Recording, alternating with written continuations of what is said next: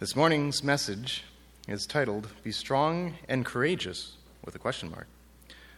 Holy War and Divine Justice in Joshua 1, verse 9.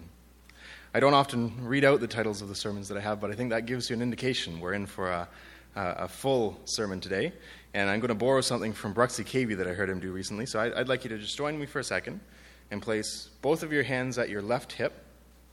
Go ahead.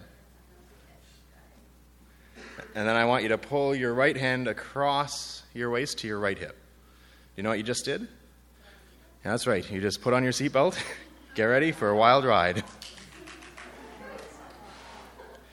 As many of you know, as many of you know, uh, my wife and daughter and I just returned last week from a trip up north that we do every summer to a camp in a First Nations community uh, just about 300 kilometers east of James Bay, and it was a joy. And uh, I'd like to show you a picture from that. Um, this is this is the final week of camp that we had, and there were about 41 campers as well as all of the leaders, the 14 leaders that we had for that, and it was a wild ride, and we really enjoyed it. And uh, uh from that that same stretch of weeks, it was actually a three week journey that we were on. I want to show another picture that's one of my favorites, even though it's not the greatest of pictures. Here you can see myself with a couple of kids and a leader hanging off of me and other leaders around me. And if you look really closely, you'll see a green object in my left arm. That is a watermelon. Okay? Uh, this is a game that we play up north with the campers every year. We, we take a watermelon, we cover it in lard, and then we play football in the water with it is essentially what happens. And it's full on tackle football. So, so uh, here you can see me proving that I can still take on the young bucks in, in, the, in the world. And, and part of the reason that I like this photo is not, not just because it's a fun photo, um, but because actually it brings to mind another photo from a number of years before that, that you'll see there's, there's a little bit of resemblance there. This is a picture of me uh, in, in the same body of water with a ton of little kids hanging off of me. I think there's four or five of them hanging off of me and another couple getting ready to jump on in this picture. And the, the thing that isn't easily realizable is that actually the kids in this picture uh, I don't know if they were in the other picture, but they certainly could have been because many of the kids in this picture, who are five and six years old, were at our preteen camp this year which was a really, really cool thing to experience that we've been able to be in their lives for the last seven years, and they've now come from the place of being five or six years old to now being 11 or 12 years old. And, and to be able to rekindle uh, those relationships and to be able to enjoy their company and see how God is working in their lives, and, and also see some of the things that the challenges that they're starting to face, and to be praying for them and with them and trying to encourage them in that is really a, a pretty neat opportunity. Uh, and it has been a life changing opportunity. We started out this journey in 2010 was the first time that Shashan and I were invited to be part of this. Um, it was just after we were married. One of my mentors said to us, Hey, we still need a team leader for, for some sports camps that we're running. Can you come be part of this? And at that time, we had no experience whatsoever with First Nations youth. And uh, we had no real experience with camp ministry other than having attended camps a little bit when we were teenagers. Um, and yet, we felt the Lord lay it heavily on our, on our hearts to be part of it. And we got involved. And ever since, it has been a real learning experience and a real joy for us. And uh, it has been a cross cultural experience. What's amazing is we're, we're staying within Canada, it's in Quebec, and yet, despite that fact, uh, it really is a completely different culture. The, the way that they live, the way that they think, the way that they talk is, is very different than our own, and it has shown me a great deal about myself. Uh, in particular, it has taught me how much I like to fill silence. And this is one of the greatest lessons that I have come away with, is that it is okay to actually be quiet together. as odd as that seems. And, and they seem to get that intuitively. There, there are often times when we are talking and sharing heavy stories, and there will be moments where we pause where we listen, where we were just quiet together. Um, Shoshana even had that opportunity with one of the kids that she knew when, when she first went up there and got to see her again. And I think they spent just a whole hour just standing together by the water, just being together.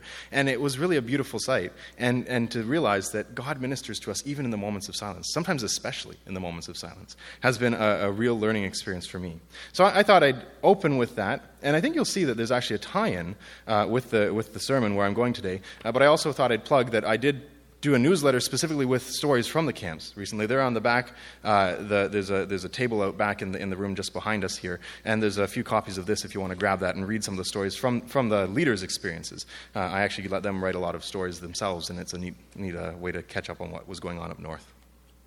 Throughout this summer, we have been doing a series on what's called pop verses. This is a term that Brent picked up. Uh, he did a search uh, on a Bible study tool and found the 25 most searched verses on the Bible study tool. And we've been working our way through some of them, the, the ones that you, you often hear quoted in passing, things that people look up to encourage themselves and to try and see how they might live their life with God. And some of the ones that we've covered so far, like John 3.16 or Psalm 23, are, are ones that we have a pretty plain meaning, and I think a lot of us have read a number of times over and studied a number of times over and heard preached on a number of times over, and we have a pretty good understanding, but maybe, maybe there's some extra depth that we can go into with them. Then there are some like John, uh, Jeremiah 29:11 that maybe we need to pause and to think carefully before we decide we're going to apply it to ourselves because it's a little trickier how it is we actually take those passages and we apply the, uh, them to our own lives. Then there's the one we're going to look at today. It's really in a whole category unto itself. It, it seems really nice, but as soon as you do even a cursory study of it, you begin to realize you're opening a massive can of worms. Now, for me, this is funny to be preaching this sermon today, which is going to be a, a fairly complex sermon, because as I mentioned in the sharing time, yesterday I was doing a wedding in Ottawa, and we drove back late at night. We got back around 2, and I didn't get to sleep till about 3 o'clock. Um, and, and so my eyes feel like they're ready to fall out of my head right now. And uh, obviously, it's a, it's a Sunday where there's also a little fewer people around, which maybe is a sign from God. We'll see. but I wanted to, to say if I say anything that sounds really heretical, maybe, maybe ask me if that's what I meant once I'm a little more awake, okay? because we're dealing with a pretty complex topic today, and I just thought I'd start out by yeah, there might be some things that are a little complicated in here, and we need to sort through a little bit beforehand. Let's read over the passage, and I think you'll see with me pretty quickly what I mean when I say it is a little bit of a can of worms that we're opening up. Joshua 1 9 reads, Have I not commanded you? Be strong and courageous. Do not be frightened, and do not be dismayed, for the Lord your God is with you wherever you go. Again, on the surface, this is a really nice verse. There's an encouraging promise God is with us wherever we go. There's an important reminder don't be frightened. There's a challenging command be strong and courageous. Eh, we can see how this would be a really helpful reminder when we're facing temptations or trials in life. We need a little, a little boost to our spirits. All right, be strong and courageous. Don't be frightened. God is with us. Right? Well, the only problem is the context. Let's start in verse 1 of this very same chapter, the starting of the book of Joshua. It reads After the death of Moses, the servant of the Lord, the Lord said to Joshua the son of Nun, Moses' assistant, Moses, my servant, is dead. Now therefore arise, go over this Jordan, you and all the people, into the land that I am giving to them, to the people of Israel. Every place that the sole of your foot will tread upon, I have given to you, just as I promised to Moses. From the wilderness and this Lebanon, and as far as the great river, the river Euphrates, all the land of the Hittites to the great sea toward the going down of the sun shall be your territory. No man shall be able to stand before you all the days of your life. Just as I was with Moses, so I will be with you. I will not leave you or forsake you. Be strong and courageous, for you shall cause this people to inherit the land that I swore to their fathers to give them. Only be strong and very courageous. Be careful to do according to all the law that Moses, my servant, commanded you. Do not turn from it to the right hand or to the left, that you may have good success wherever you go. This book of the law shall not depart from your mouth, but you shall meditate on it day and night, so that you may be very careful to do according to all that is written in it. For then you will make your way prosperous, and then you will have good success. Have I not commanded you? Be strong and courageous. Do not be frightened, and do not be dismayed, for the Lord your God is with you wherever you go. Did you catch it? Right at the beginning? Let me read it again. Now, therefore, arise, go over this Jordan, you and all this people, into the land that I am giving them, to the people of Israel. Every place that, is the, that the sole of your foot will tread upon, I have given to you, just as I promised to Moses.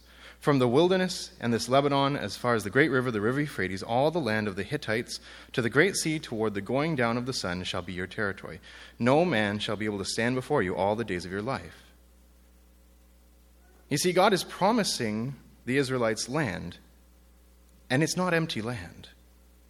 The problem with Joshua 1, verse 9, is that it's not a promise about struggles in our faith, it's a promise of conquest, and of the most violent kind imaginable.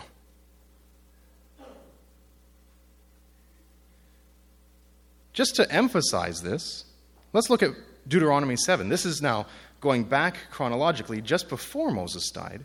And he's giving kind of a parting speech to the nation of Israel, trying to remind them of the most important laws that God has for them and what he's going to do in their midst. And in Deuteronomy 7, verses 1 to 2, we read When the Lord your God brings you into the land that you are entering to take possession of it, and clears away many nations before you, the Hittites, the Girgashites, the Amorites, the Canaanites, the Perizzites, the Hivites, and the Jebusites, seven nations more numerous and mightier than you. And when the Lord your God gives them over to you and you defeat them, then you must devote them to complete destruction. You shall make no covenant with them and show no mercy to them. In other words, when God promises to be with Joshua, what he means is that he'll help in this endeavor. And this is exactly what we see playing out throughout the book of Joshua. God shows up in many mighty ways, performing miracles directly to assist in this conquest. There are two in particular that stand out and, and are the types of stories that we share in Sunday school all the time, but I don't think we really go very deep into them with our children and often with ourselves. Take, for example, the opening conquest, the story of what happens right after the Israelites go into this land. There's a people group there living in a place called Jericho. And we know the story of Jericho. It's, it's really quite a neat story. Here, the Israelites go in and they realize they cannot overcome this wall. And so they are listening to God, trying to seek out how they should conquer. And he tells them, walk around this city for seven days straight. And on the last day, walk around it seven times and, and then blow the trumpets, and the walls will come down. And the Israelites go about doing this.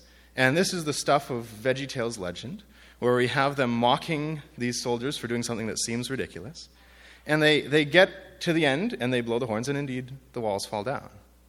Now, I think actually our imaginations are a little bit frail on this front. I, I think sometimes we think it's literally just God like pulling apart the walls or something like that. But actually, when we realize what it is that they're doing, they, they are doing a march claiming this city for themselves. And when they blow the trumpets, they're actually issuing a, charge. I think what we're supposed to be picturing here is that the angelic armies of God trample right over that wall and knock it right down. Charge! Whoomp! And now the Israelites just have to come in and clean up. It's really an amazing scene showing how God will fight battles on behalf of the Israelites. And yet it's a battle. And we have to wrestle with that a little bit because battles aren't pretty.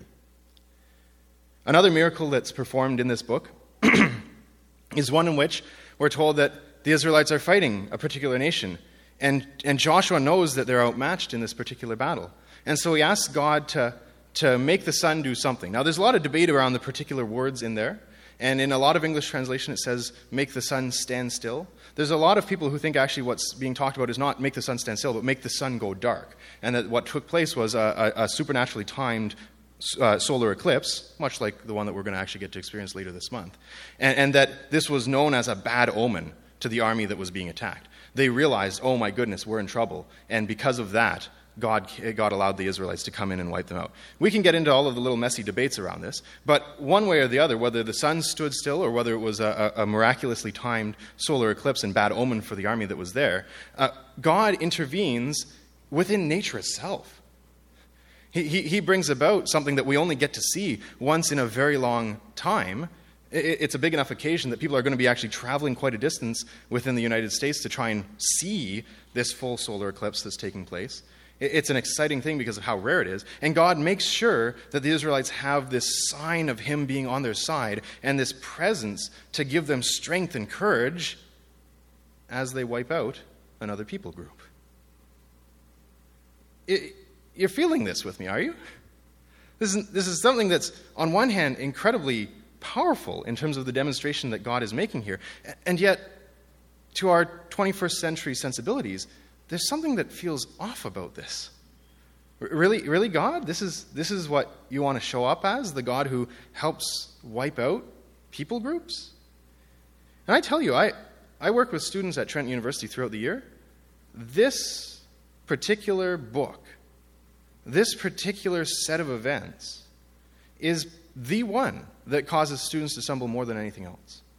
There are lots of really good questions that get asked at a university campus. How do, how do faith and science fit together? And, and, and, how come God allows suffering to take place in this world if He's all good and all powerful?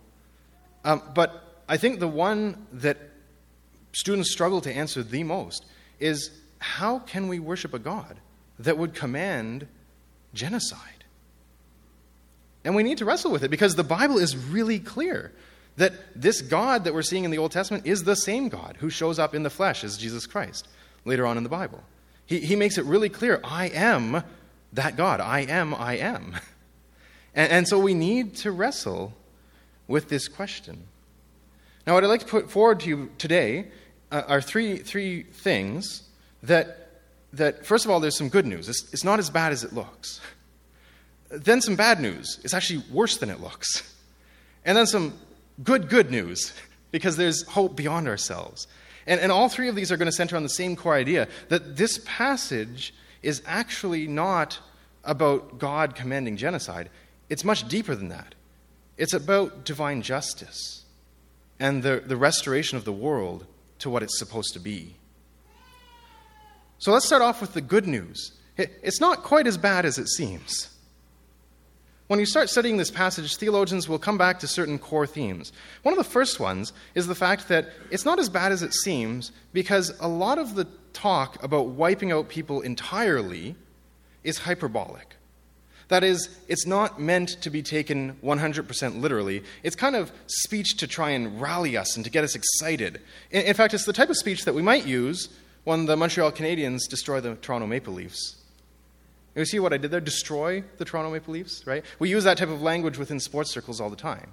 And, and, and, many war narratives, like the one found in Joshua in ancient times, use that same type of language to say, utterly destroy, we're going to wipe them out, we're going to crush them beneath our feet. But actually, when you look at the historic narrative, there were actually a lot of people who were left alive within the conquest of Canaan. The Israelites did not go through and wipe out every man, woman, and child and everything that they possessed. They took out the major strongholds of the enemy nations and committed those to the Lord, and otherwise largely left the people around them. Now, that also caused some problems for them, so you might debate whether that was a good thing. But, but, at the very least, we can say that historically, the Israelites did not actually come in and destroy the Canaanites the same way that the Montreal Canadiens did not destroy the Toronto Maple Leafs, even if we might like them to once in a while. I don't know. We'll get into that one later. Another reason why we might take some encouragement, why it's not quite as bad as it seems, is because one thing that we might be afraid of in this passage simply is not taking place. We might look at this passage and think, oh, God is giving preferential treatment to the Israelites. He's saying there are better people than other people. This is kind of racial superiority at, at its worst, or something like that. And actually, one thing that's incredibly clear through the Old Testament is that is not God's intention in this. That's not the message that he's trying to send. And, and one passage really illustrates that well. Deuteronomy 9, 4 to 5, which is coming not long after that, that commandment that Moses gave to his people to go in and wipe them out utterly. He, he says, Do not say in your heart, after the Lord your God has thrust them out before you, It's because of my righteousness that the Lord has brought me in to possess the land. Whereas it, is because of, it, whereas it is because of the wickedness of these nations that the Lord is driving them out before you. Not because of your righteousness or the uprightness of your heart are you going to possess the land, but because of the wickedness of these nations the Lord your God is driving them out before you, and that he may confirm the word that the Lord swore to your fathers, to Abraham, to Isaac, and to Jacob. Okay, so, so we see here, God is saying, no, no, you guys aren't really better than them. Don't you start boasting in this, right? You actually were a weak nation. You actually were a frail nation. You're not, you're not really all that great. Uh, the reason I'm driving them out is really just to deal with their hearts, to deal with their sin uh, and, and also to live faithful to my promise that I gave to your forefathers. That's the real reasons behind this conquest. So, so don't you think that I'm engaging in racial superiority here, because I'm not. I'm not saying you are a superior race. Okay, so, so we can take some comfort in this. Right? This does not this does not affirm the idea that one group of people, whether they be white, black, Middle Eastern, or whatever, is, is superior to others. That's simply not what God is doing in this case. But you see, both of these alone, they, they might give us a little bit of relief. But for me, it wasn't really until I read one particular book that I, I really felt like I had addressed this question of the Holy War more deeply in my heart and felt like I really had a strong answer to it. The book is called The Skeletons in God's Closet. It's read by a missionary, or it's written by a missionary named Joshua Butler. And uh, he does a fantastic job of talking about three topics. They're, they're in the subtitle. It's about hell, justice, and holy war. Okay? Those are the skeletons in God's closet, the things that people don't like to talk about within the church hell, justice, and holy war. And he does a fantastic job of looking at the scripture passages that really shape our theology on these topics, as well as the historic discussion that takes place along them. And, and, and as he discusses in the last portion of the book this holy war theme, he demonstrates that really what's going on here is restorative justice. What's taking place here is God demonstrating how interested he is in restoring the world to its original place. you see, we really need to understand what's hinted at in that passage in Deuteronomy. And, that's, we, need to place this conquest in its context of understanding who the Israelites are. You see, the Israelites are not a great nation. Certainly, they come to hold a place in the Middle East for a period in history, but they are a slave group that for a long time was being controlled by an enemy empire that was great, and they were being controlled largely through ethnic cleansing. And we see this at the beginning of Exodus that when they got too numerous, the people just started wiping out their kids. So, this is a group of people that have gone through some scarring, devastating things they have very little in the way of monetary or military resources.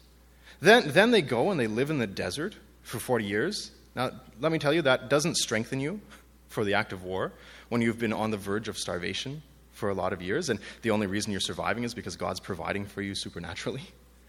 Uh, and, and, they have to cross multiple bodies of water um, that are a difficult journey. This is, this is a people group that is really quite displaced in the world. It has no place, and it is not able to establish a place for itself. and so Joshua Butler points out that far from being a narrative of a mighty nation conquering smaller, weaker nations, which is what we often think of with this story, he says when we zoom out to the mighty empires of the ancient world, it is almost as if God is intentionally choosing the smallest, weakest, most vulnerable, helpless, and powerless nation he can to demonstrate to the mightiest, wickedest, bloodiest, nastiest powerhouse empires of the day that there is a message he wants to send loud and clear to the ancient world.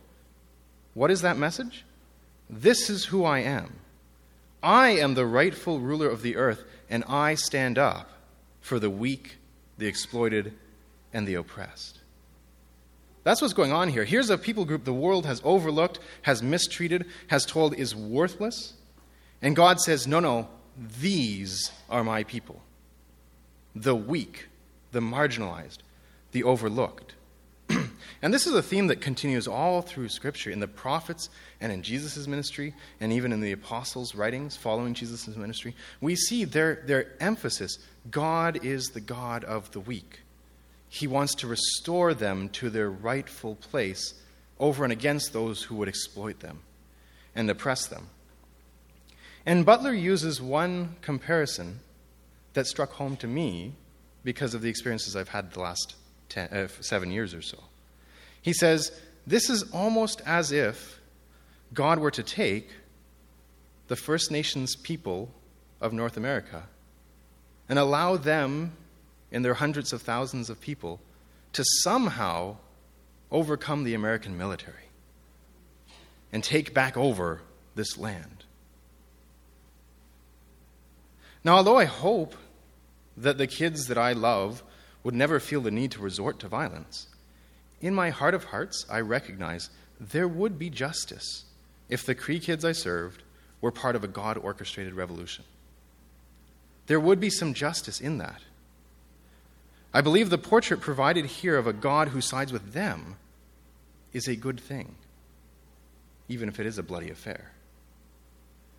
That doesn't mean I don't have any struggles with this. The reality is, there's, there's one struggle in particular The, the Canaanites who were themselves the victims of their empire's sins, coming under this judgment. Because there were lots of people who, who, who were surely not happy with the way the empire was, and yet they're caught up in this war just like everybody else. That grieves me a little bit. But I just have to trust that God somehow provides grace for them within the midst of that. And we see a couple of stories in the Old Testament that show He does.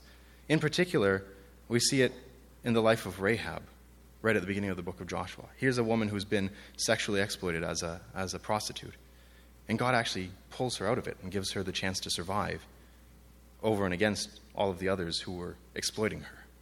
So, so, so we see some sign that God really does side with even, even the ones who are struggling and weak within the empire itself. But we only get little glimpses of that.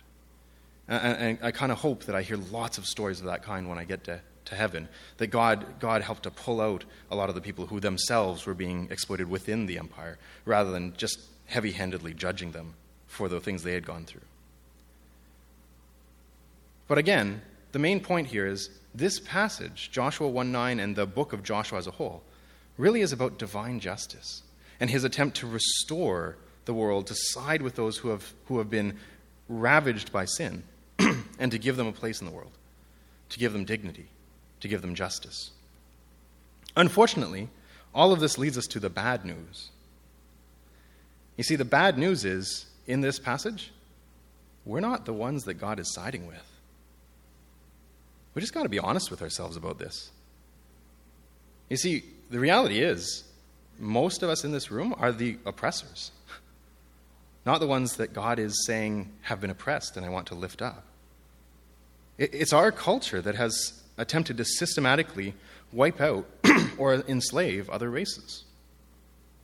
It's our culture that has turned women into sex objects and offered them the solution of killing off their unborn babies. It's our culture that has prospered from the economic exploitation of many, many other nations worldwide. Now, now, it would be a really easy thing for us to say, yeah, I didn't choose that. I, I haven't deliberately, directly participated in those things. Leave me out of that if you're going to start making these accusations about our sins. But surely the Canaanites could say the same thing largely. I didn't actually sacrifice any kids to the gods. I, I wasn't the one sacrificing kids. I just kind of stood by and watched and maybe even kind of disapproved a little bit as it was happening. Didn't do much. Benefited from the results. But I wasn't the one up there on the altar sacrificing the baby. This passage surely shows us that there is such a thing as corporate responsibility. That God doesn't let us off the hook because of the fact that we aren't the ones with the knives killing the babies. But he actually, he actually makes very clear if we're not doing something about it, we're, we're part of the guilty parties. And that's heavy. Far from being a nice, encouraging verse about God being on our side, suddenly we discover a challenge to our whole way of life.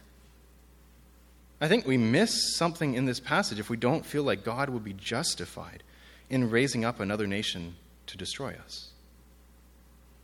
Or, or maybe letting us orchestrate our own demise. Should be a little chuckle, but also a little bit of uncertainty with that particular picture, I think. Now, don't mistake me. I am not bashing all of Western culture.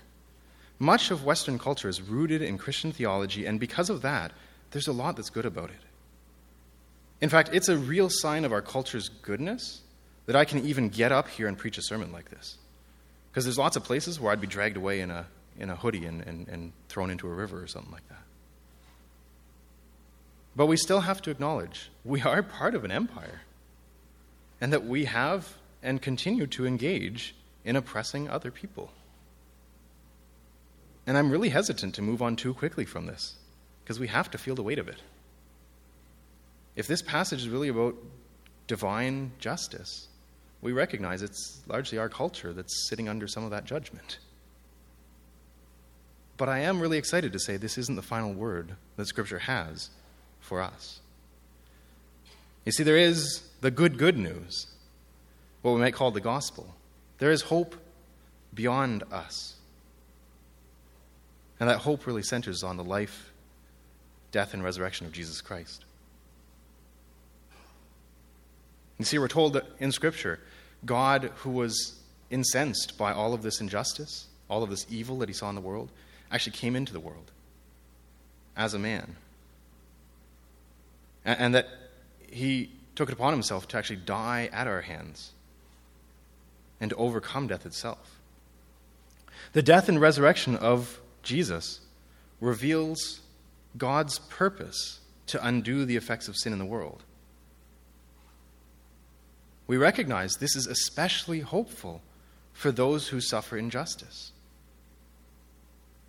Jesus says, Blessed are those who are weak, who are poor, who are mourning, who hunger and thirst. It is good news to know those things won't have the final word. The death and resurrection of Christ prove that. God's not going to let those things have the final word. The death and the resurrection of Christ also reveal God's absolute forgiveness, even towards oppressors. It says that none of us is beyond God's love and forgiveness. That as he's hanging from the cross, being killed by his own people, he says, Father, forgive them. They know not what they do. And surely that's a hopeful message for us. We who might cry out and say, I didn't know what we were participating in. Father, forgive them. Oppressors, too, can be forgiven. At the same time, the death and resurrection of Jesus sets a standard for what it looks like to follow God. That he who is perfect, full of the riches and glory of God, emptied himself, even to the point of dying on a cross, a sinner's death. That he might be raised up to new life, seated at the right hand of God. And we're told this is the pattern God has for those of us who experience riches and glory that we too might empty ourselves for the sake of others and like them be lifted up. That's the life that Jesus calls us to. And this includes pursuing justice, a major theme in the prophets and the Gospels, particularly. One of my favorite passages in all of Scripture, one that actually I, I used up north with the Cree kids themselves, is Micah 6, verse 8. And here the prophet Micah is trying to summarize to the Israelites what God's life looks like. And he says, He has told you, O man, what is good. And what does the Lord require of you? But to do justice, to love kindness, and to walk humbly with your God. This is a really short, simple, and yet powerful summation of what the Christian community should look like. That we should walk humbly with God, have faith, trust in His forgiveness, trust that He is better than we are, and acknowledge that in the way we live our lives. That we should love kindness, we should love our neighbors as ourselves, we should go out of our way to treat them well, and that we should do justice. That is, we should participate in the undoing of the effects of sin in the world around us. We should try and restore those people around us to the place God has for them. This is what God wants us to do. James puts it another way. He says, True religion is looking after the widows and the orphans. This is part of what we should be about. Now, this is something that seems like a really big idea. Justice is a loaded word, it's a big word. I studied politics at Trent University. Like, trust me, there's all sorts of layers that can go into this whole idea of justice. And, and a lot of the time, the secular world, as it attempts it, it, it kind of spins its tires because it doesn't have that greater hope that we have in God's justice. And because of that, they, they just realize we can't find any human solution to this. But as those who have the confidence that God is going to ultimately do justice, I think we actually can take this idea of doing justice and we can apply it on a day to day basis. We don't have to be caught up with fixing the whole world. We just have to be the kind of people who actually live it out in the, in the ways that are within our grasp. The starting point of doing justice on a daily basis, I think, is to be humble. We have to lose the mindset that I deserve to be well off, to be healthy, to be successful. One of my favorite bands has a song called Beggars. And the chorus says, We are beggars all. And I'm going to read a couple lyrics here. They say, All you great men of power who boast in your feats, politicians and entrepreneurs, can you safeguard your breath in the night while you sleep? Can your heart beating can you keep your heart beating steady and sure? As you lie in your bed, does the thought haunt your head that you're really rather small? If there's one thing I know in this life, we are beggars all. All you champions of science and rulers of men, can you summon the sun from its sleep? Does the earth seek your counsel on how fast to spin? Can you shut up the gates of the deep? Don't you know that all of this hangs as if by a string or the darkness poised to fall? If there's one thing I know in this life, we are beggars all. All you big shots that swagger and stride with conceit, did you devise how your frame would be formed? If you'd raised in a palace or live out in the streets, did you choose the place or the hour you'd be born? Tell me, what can you claim? Not a thing, not your name. Tell me if you can recall just one thing that's not a gift in this life. We are beggars all. We have to acknowledge we are beggars all.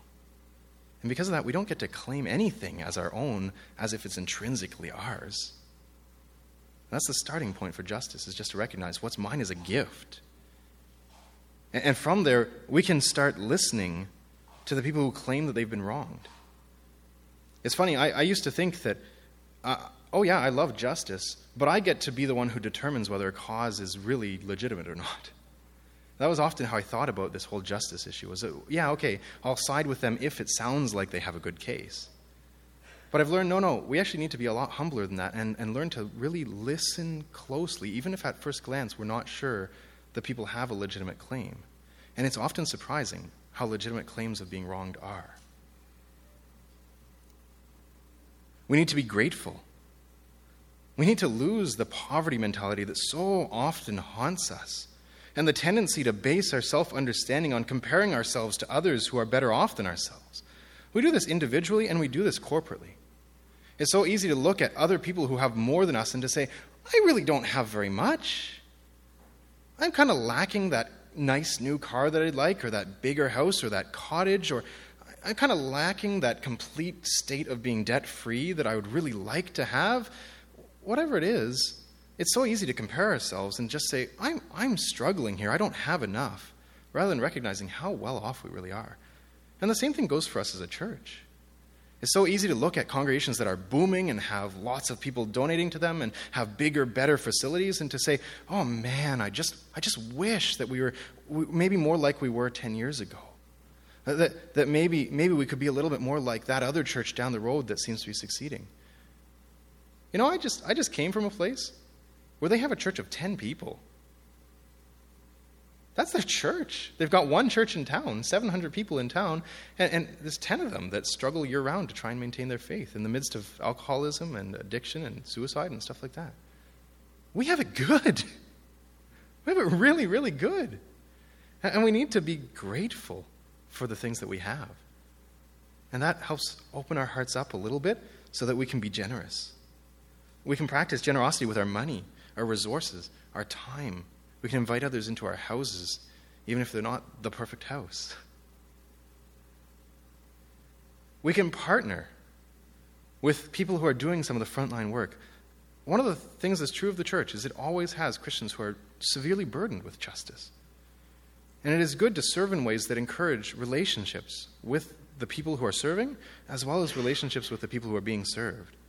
And, we're blessed as a church to be actually alongside a number of organizations that do this. The Peterborough Pregnancy Support Services, the, the, the, the Youth for Christ and the Bridge Youth Center, the Warming Room, the Cree camps. I, I'm, I'm glad Auburn is already doing a good job of partnering in ministry. And, and I think we need to do more of that. In fact, I'm going to step out on a limb and say I think, I think that element of our church life is something we should celebrate more and we should actually press ourselves more into. I, I would rather belong to a church that's doing that well and, and encourage everybody here to be doing that more. And if that even meant that we had to suffer some hits to the way things function here at the church, that's not a bad thing. I would rather exist in a church where we have a one room Sunday school or we only have one or two worship bands instead of four, and yet is doing justice in the city than the other way around. Now, don't get me wrong, I, I hope we can do both. Eh, I'm glad we have four worship teams. I benefit greatly from that. But I think if we have to choose, we know what God's heart is. Which one is the more important? Let's partner in ministry with those who are doing frontline work. And last, and certainly not least, is that we should bear witness. We want other people to hope in God's justice, not simply our own efforts. Because let me tell you, our efforts will not be enough. If there's one thing I've learned from the Cree communities, it's that there are issues there I will never even be able to scratch the depression, the cultural baggage that comes with being told for generations that they're rotten and don't deserve to be alive, the, the, the, the way that intergenerationally there's not a connection between parents and kids. There's so much going on there, and we come and do a week of camps, and it's like, oh, just a drop in the bucket.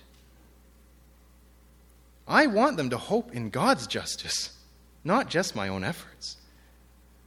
But we recognize that the most lasting evangelistic impact comes from relational trust not staged preaching. This is especially true in a post Christian culture where people are aware of the church's flaws. More people will come to faith because of us going to them than me standing up here preaching. I hope that me standing up here preaching empowers us as a community to go out into the world because that's where the real witness is going to come from. We need to do that well as a church. So, Auburn, my prayer for us is that we would be that kind of congregation more and more and more so. That we would ditch the poverty mentality, we would be humble, we would be generous, and we would do justice together in this city. And I believe that it will be a beautiful thing. So there you have it Joshua 1 9. Definitely not a simple passage and yet I think one that really challenges us and grows us when we're willing to look at it a little more closely. And read those words Have I not commanded you, be strong and courageous? Do not be frightened and do not be dismayed, for the Lord your God is with you wherever you go. I hope you'll never read those words the same again. Let's pray. Father, thank you for your word. Thank you for your grace. Thank you that those of us who have benefited from the exploitation of others are not lost, but that you, you call us into a relationship with yourself and you say, ah, I'm seeking you. Yeah, I'm here, ready for you as soon as you are willing to turn to me. And I pray that we'd be the kind of community that over and over and over again comes back into your arms, repents of our sin individually and corporately, and, and is part of your work of restoring the world all around us. In Jesus' name I pray. Amen.